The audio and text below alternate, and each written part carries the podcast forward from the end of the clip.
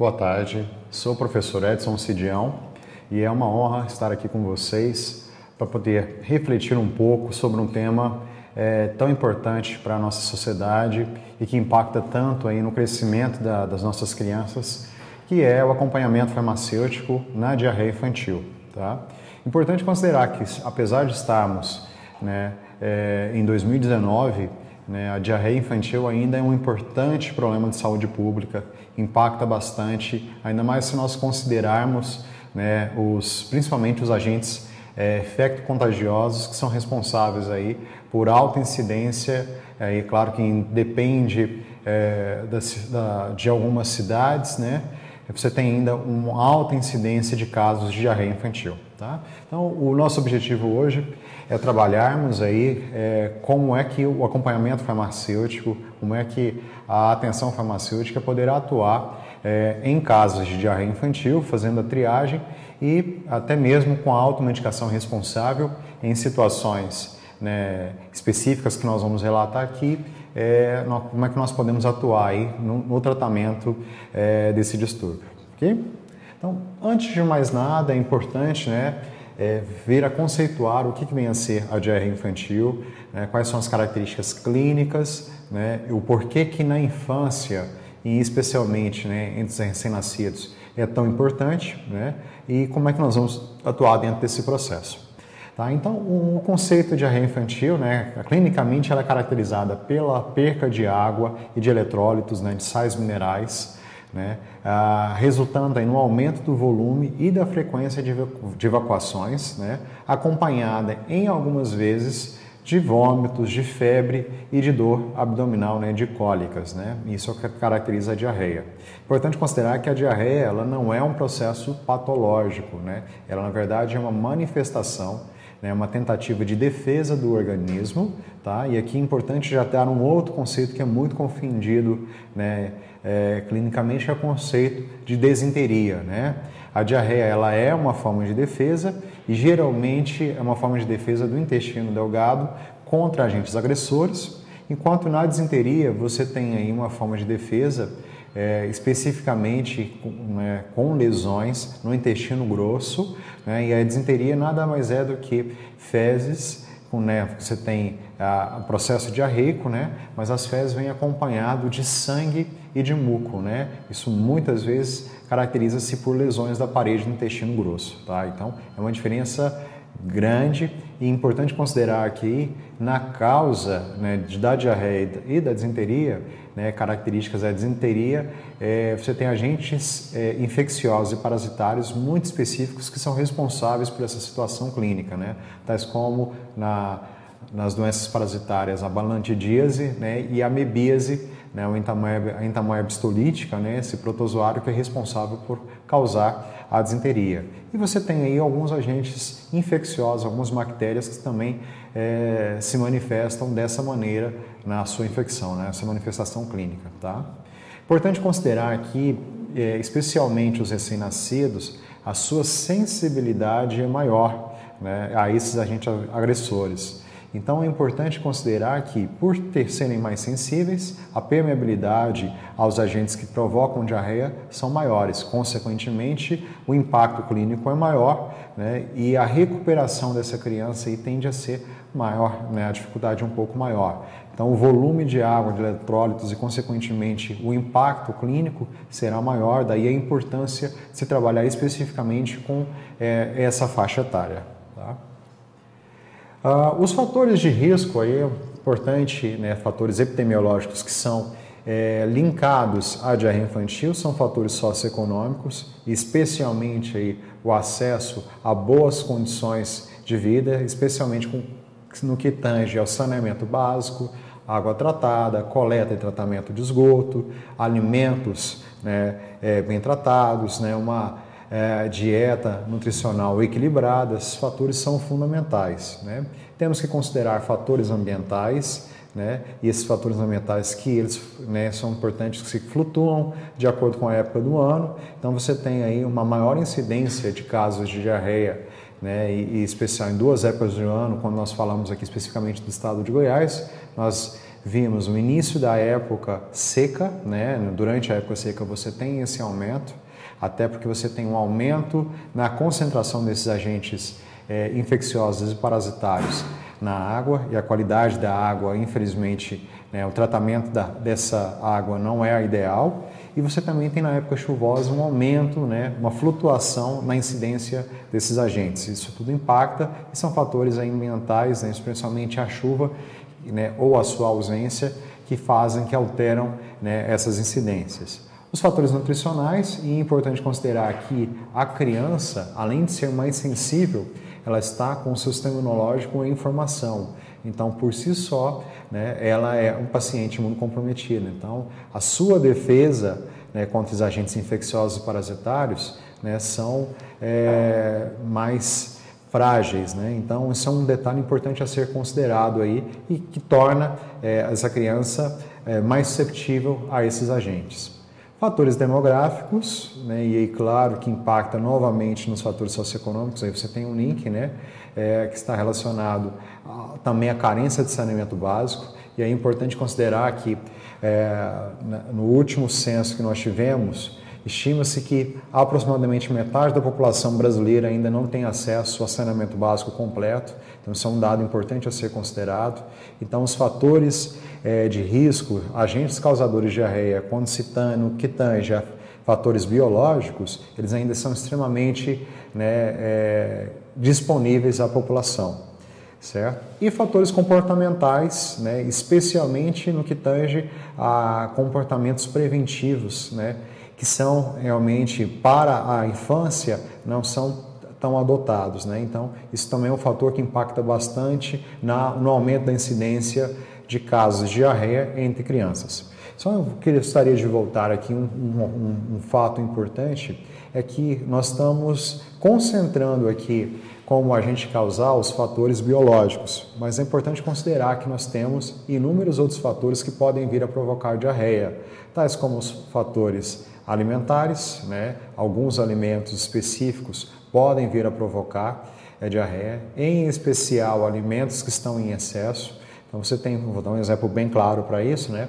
Nós temos um tipo de diarreia que é classificada, né, denominada como esteatorreia, né, que é uma diarreia provocada pelo excesso de gordura nas fezes, né? A esteatorreia, ela pode ser é, refletida, né, causada não só por alguns agentes específicos biológicos, como é o caso da giardíase, mas você pode ter uma alimentação rica em gordura e essa gordura em excesso pode vir a ser a causa da diarreia, né, a esteatorreia.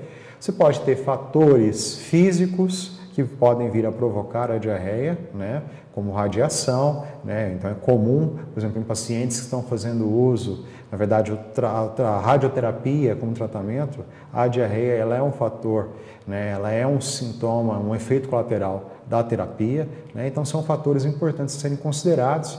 Né? É, e eu estou retornando porque é, nós tendemos a é, dar uma maior visão aos fatores biológicos mas nós temos outros fatores que podem vir a justificar né, a diarreia. Então, isso é importante a ser considerado aí para todos os profissionais que estiverem acompanhando essas crianças, tá? E é importante que você filtre quais são as possibilidades, até porque a diarreia ela só vai cessar né, quando você eliminar esse fator causal né, do contato com a criança. Então, isso é um ponto importante a ser considerado. Tá? É, dentro da classificação clínica, né, a diarreia ela pode ser classificada em leve, moderada e grave, certo? E essa classificação é muito importante porque dependendo da classificação clínica, você poderá ou não atuar. Então você tem as limitações de atuação é, e do acompanhamento farmacêutico nesse processo. E já deixar bem claro, né? O farmacêutico, através da atenção farmacêutica, através da automedicação responsável, ele só vai atuar nos casos de diarreia infantil leve, que são aquelas caracterizadas por um número de evacuações diárias menor do que 3, né? É, não vai haver, nessas situações, dor abdominal, não vai haver cólica, é pouco relevante, né? E você não tem sinais nem de febre, vômito ou desidratação, já que esses sinais clínicos eles já vão caracterizar né, outras formas de diarreia. Podem ser a moderada e pode ser a grave, né? Na moderada, você tem o número de evacuações entre 3 e 5 evacuações diárias, né? É importante considerar também a característica das fezes, né? Se elas estão pastosas, se elas estão líquidas, né? Isso é um fato importante clinicamente, né? É, na moderada, retomando, é importante considerar que há, pode haver a dor abdominal, as cólicas abdominais, e a temperatura é inferior a 38 graus Celsius. Então, você não observa né, casos febris aí nessa situação. E não existe a desidratação ainda, ela ainda não é visível. Tá? Quando ocorre a desidratação, isso já vai caracterizar a diarreia grave. Quando você tem mais de 5 evacuações diárias, com ou sem sangue ou muco, que aí você também tem a caracterização da disenteria, com dor abdominal, com cólicas e com febre, né, com temperaturas superiores a 38 graus Celsius, bem como também com sinais de desidratação, certo? Agora, daí vem um link fundamental, né? Como é que eu observo, observo é, clinicamente se o indivíduo, se a criança está ou não desidratada, né? Então, isso é um fato importante.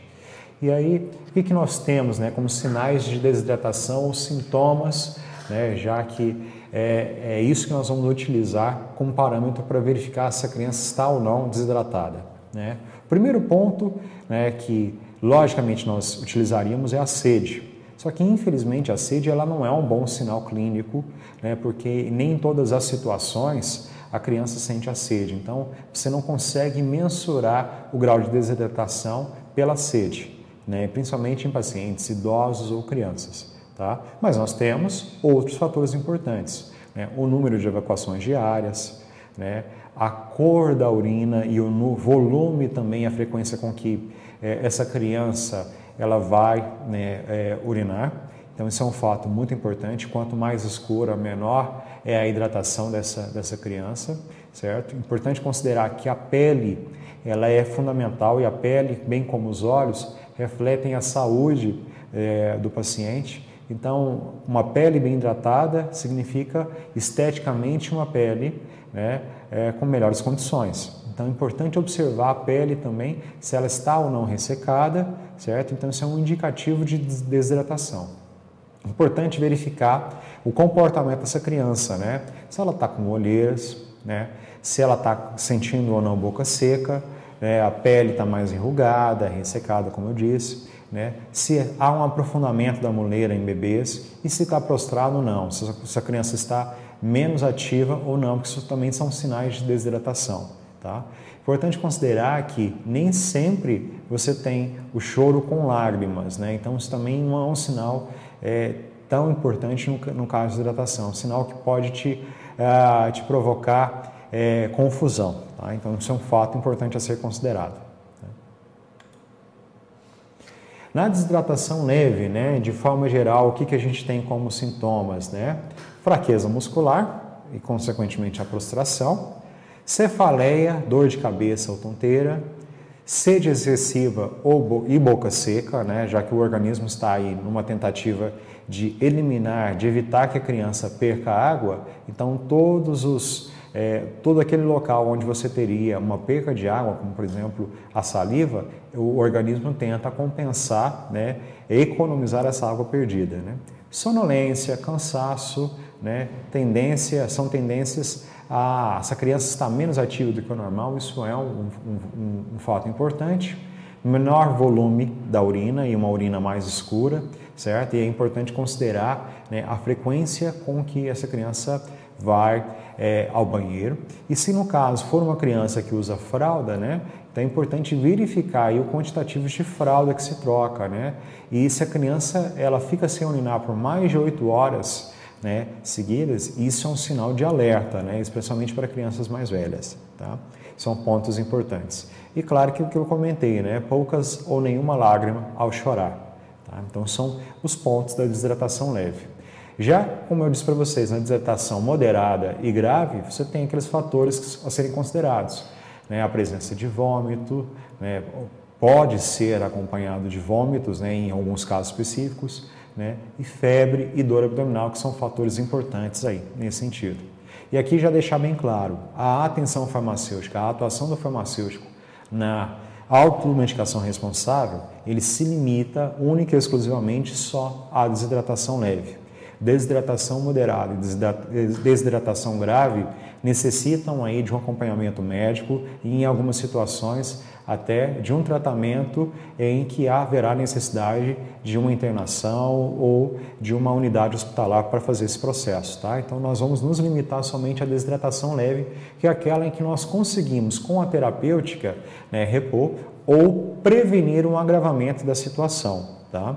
E é importante também aqui mais uma consideração que pela automedicação responsável nós vamos reverter a desidratação certo? O organismo ele será responsável através do sistema imunológico de eliminar o agente causal ali especificamente, tá? Então, a nosso nosso papel aqui desde sempre é evitar um, uma complicação do estado clínico do paciente através da hidratação. Não é nossa autonomia, não é de nossa autonomia, não é de nossa né, é responsabilidade ou competência o tratamento específico para a diarreia. Né? Nós não temos como diagnosticar o agente causal e nós, consequentemente, não teremos como fazer esse tratamento. Isso será de responsabilidade aí da equipe médica que vai acompanhar esse paciente. Tá? E aí um ponto importante, né? até que ponto nós temos a limitação é, específica na desidratação leve? Se dentro desses três itens que nós estamos apresentando aqui na apresentação, se existir um deles somente, você já né, foge da alçada é, do, do farmacêutico na automedicação responsável. Então, se nós percebemos que o paciente está tendo uma desidratação, é, não é a leve, é moderado ou é grave, isso já foge da automedicação responsável. Se estiver a presença de vômito, né, ou de febre, ou desidratação, é, que está evoluindo rapidamente, isso também foge da automedicação responsável e aí nós obrigatoriamente teremos que encaminhar para um acompanhamento médico. Se houver a disenteria, se você tiver aí a presença de fezes com muco e com sangue, ou com febre, né? É, isso também foge porque aí nós teremos realmente a necessidade do diagnóstico e do tratamento específico para reverter essa situação, tá? Tudo bem? Importante considerar aí, né?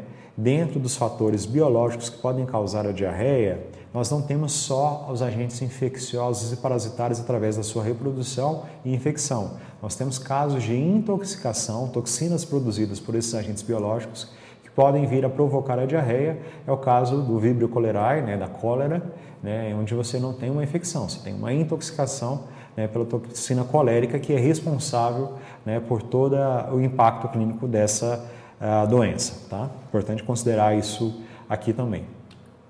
Então, na automedicação responsável, né, nos casos leves, o que, que nós podemos fazer? Única e exclusivamente repor aquela água perdida né, e evitar que o paciente né, é, ele perca mais água. Então, de certa maneira, nós vamos utilizar como terapêutica os reidratantes orais, certo? E um ponto chave não se usa única e exclusivamente o reidratante oral. Ele sempre tem que vir acompanhado né, em uma proporção de água, certo? A proporção aí ela varia de acordo com a idade, de acordo com o peso, mas é importante sempre ter a ideia de que o reidratante oral ele vem para auxiliar na hidratação, mas ele não substitui a água, ele está sempre associado à água e a água sempre estará no maior volume do que o reidratante oral, certo?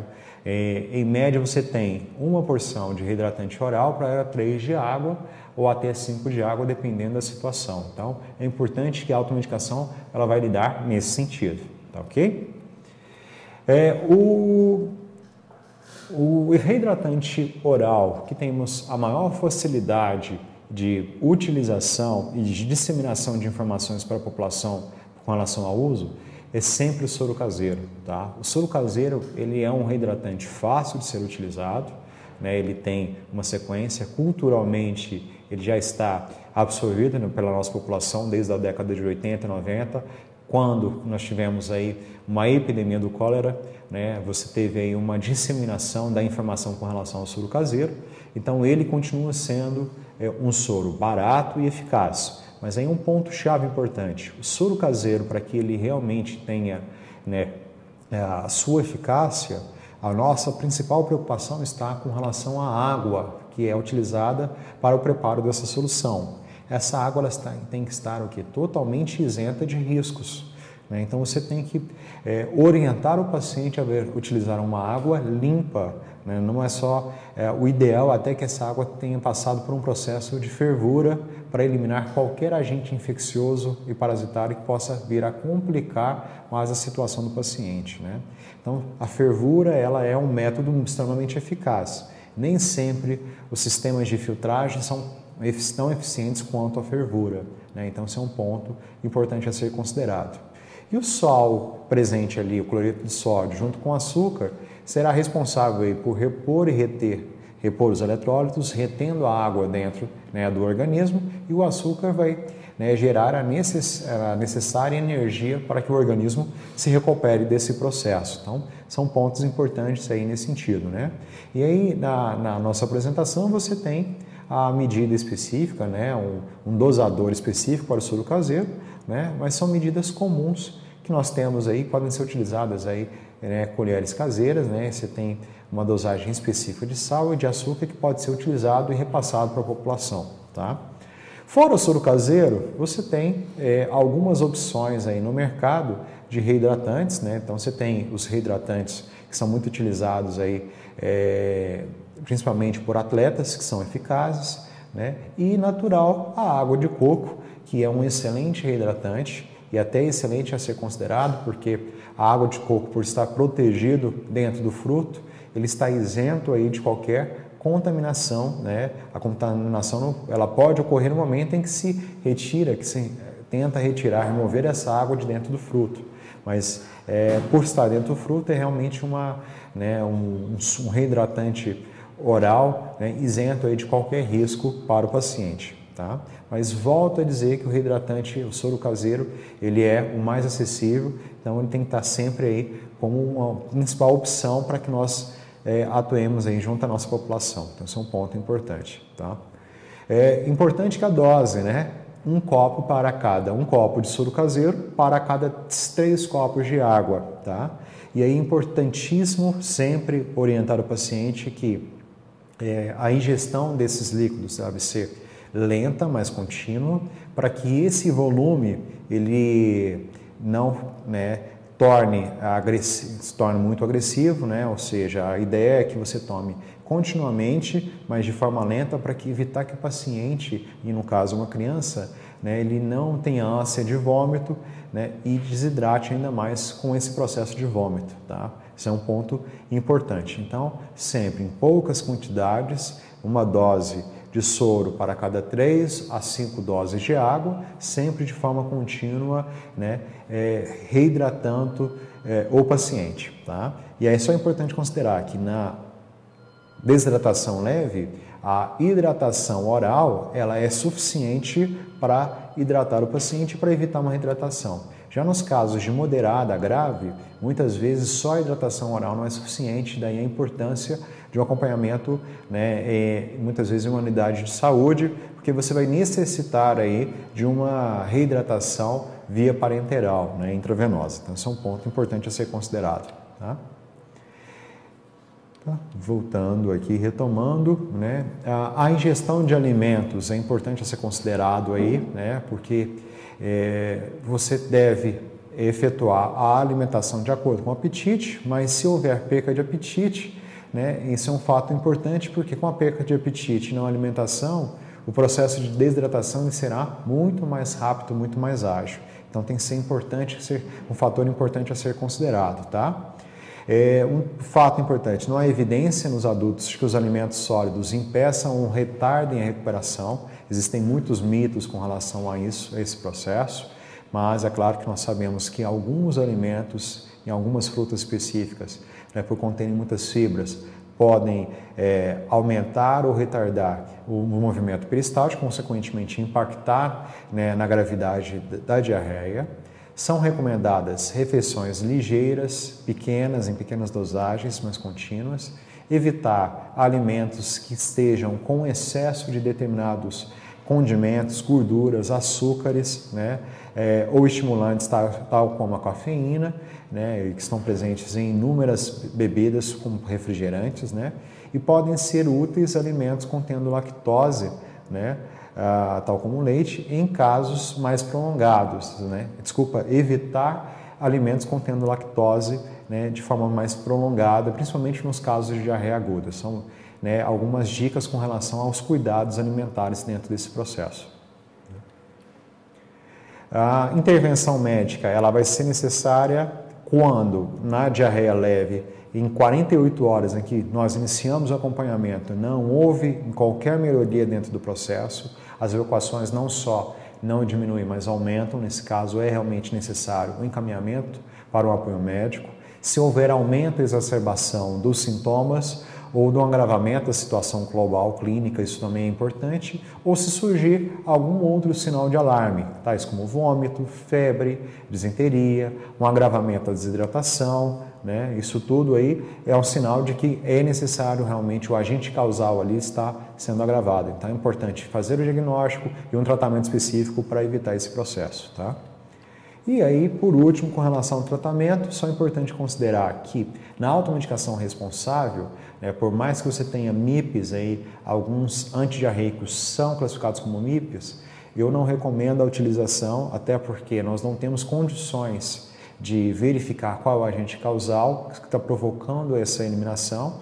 E já que a diarreia é um processo de defesa, de limpeza da luz intestinal, a diarreia por si só ela será autolimitada, que justamente é aquilo que a gente vai comentar, a gente só vai repor a água do organismo para que o próprio intestino ele, se, né, ele tenha esse processo de limpeza e elimine o agente causador da diarreia. Então cabe a nós a reidratação e em algumas situações a reposição da microbiota. É uma situação importante a ser considerada aí de forma preventiva. Qualquer paciente que faça uso de um antibiótico oral por mais de 3, 5 dias seguidos, é importante considerar que esse antibiótico por via oral ele vai alterar o microbiota intestinal e, consequentemente, você vai ter um processo diarreico que é clinicamente conhecido como é, superinfecção. Então, a superinfecção é uma manifestação né, de uma, de, através de uma diarreia, uma manifestação clínica, pela é, eliminação da microbiota causada aí pelo antibiótico. Né, você tem aí, na verdade, uma invasão, especialmente por cândida, da microbiota, na verdade, do seu intestino, né, e, consequentemente, aí você tem essa infecção, essa diarreia causada pela presença desse fungo né, tomando o seu intestino. Então é importante aí, nesse caso, de forma preventiva, vai utilizar antibiótico por mais de cinco dias, antibiótico por via oral, é necessário fazer a, uma, de forma é, preventiva a reposição da microbiota. Tá? Então esse é um fato importante ser considerado. Então não aconselho antidiarreicos, né? Isso aí realmente é o ideal é deixar para a equipe médica avaliar em condições mais graves, mas o que nós, o que cabe na atenção farmacêutica é a reidratação e a sugestão de reposição da microbiota. E a reposição da microbiota é outro ponto que eu queria né, colocar é, de, de forma interessante. Né? Nós temos mercadologicamente, nós temos opções no mercado de medicamentos que repõem a microbiota mas isso nem sempre funciona se tratando de crianças, né? São produtos né, que não são é, tão simples de administração, até pelo gosto, pela forma.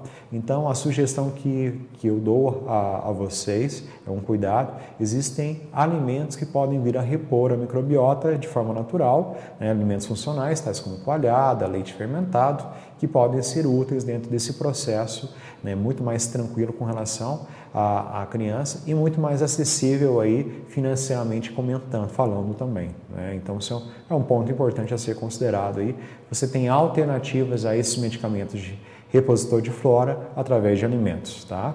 Mas um ponto importante a ser considerado, preciso, tudo isso é preciso de um equilíbrio, né? É, porque alguns desses alimentos funcionais possuem lactose e aí sabe, sabemos nesse sentido que alimentos, principalmente nos casos de diarreia aguda, né, que você tem uma uh, grande intensidade, é fundamental evitar né, a, esses, é, alimentos que contenham derivados de leite. Então, esse é um ponto importante a ser considerado. Tá?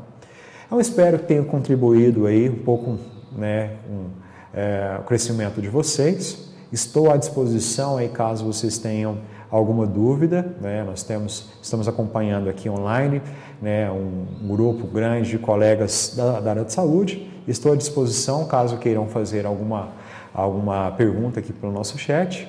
Né? Nós temos também a possibilidade de tirarmos dúvidas a respeito do e-mail que coloquei na, no início da apresentação, cidião.gmail.com. Estou à disposição do que vocês necessitarem. E temos mais uma opção que é o teleconsulta, onde vocês podem tirar dúvidas a respeito de todo o conteúdo de casos clínicos, né, acessível a todos que estão participando dentro do processo. Tá? Quero agradecer, estou aí à disposição, vou deixar, eh, vou estar aqui mais alguns minutos assim que finalizarmos a, a nossa videoaula. Né? Peço a todos que eh, recomendo a vocês, ah, aqui chegou uma, a, uma pergunta, né? Boa tarde. É, alergias podem ser fatores causadores de diarreia? Sim, né? E você tem em especial, né? Uh, alguns alimentos que podem vir a provocar processos alérgicos, por conterem, por exemplo, como glúten, né, são importantes agentes causais. Né? Só que um detalhe importante, né? a definição dessa causa, ela é, não impede o nosso tratamento através da automedicação responsável. Né? Não cabe a nós, né, dentro de uma drogaria, dentro de uma farmácia, dentro de uma unidade de saúde, é, definirmos. Isso aí é uma responsabilidade da equipe médica que vai acompanhar esse paciente e o tratamento específico é fundamental. Então, pacientes que possuem algum processo alérgico, né, é, específico, algum alimento, algum fator, eles só terão, eles precisarão ter esse conhecimento, essa informação para evitar esse processo.